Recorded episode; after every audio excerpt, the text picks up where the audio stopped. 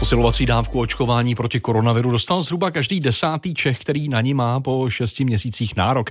Počty nenaočkovaných seniorů se ale nedaří výrazně snížit. Česko v proočkovanosti dospělé populace za evropským průměrem stále zaostává. Jak moc a jaká je situace v okolních zemích ví Matěj Skalický. Dobrý den, Matěj. Hezký den. Náš reportér, kolik zůstává v Česku nenaočkovaných seniorů?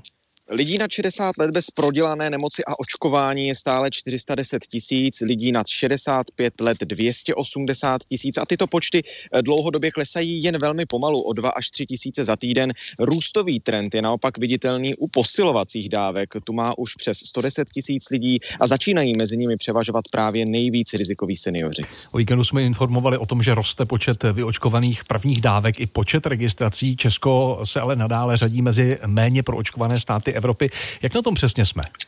Ano, z dat Evropského centra pro kontrolu a prevenci nemocí k minulému týdnu vyplývá, že u proočkované dospělé populace je Česko mezi zeměmi Evropského hospodářského prostoru a Evropské unie až na 23. příčce ze 30.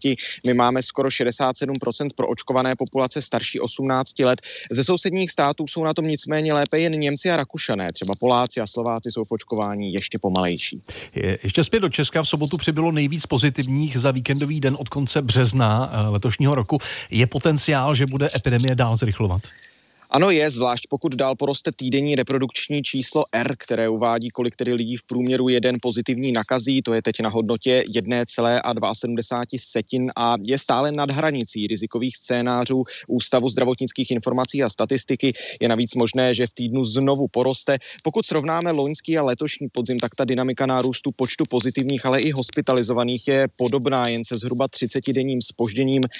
No je nebýt vakcín, nebýt očkování, tak ta čísla by byla ještě mnohem horší horší. Aktuálně o koroně Matěj Skalický, díky a naslyšenou. Není za co naslyšenou.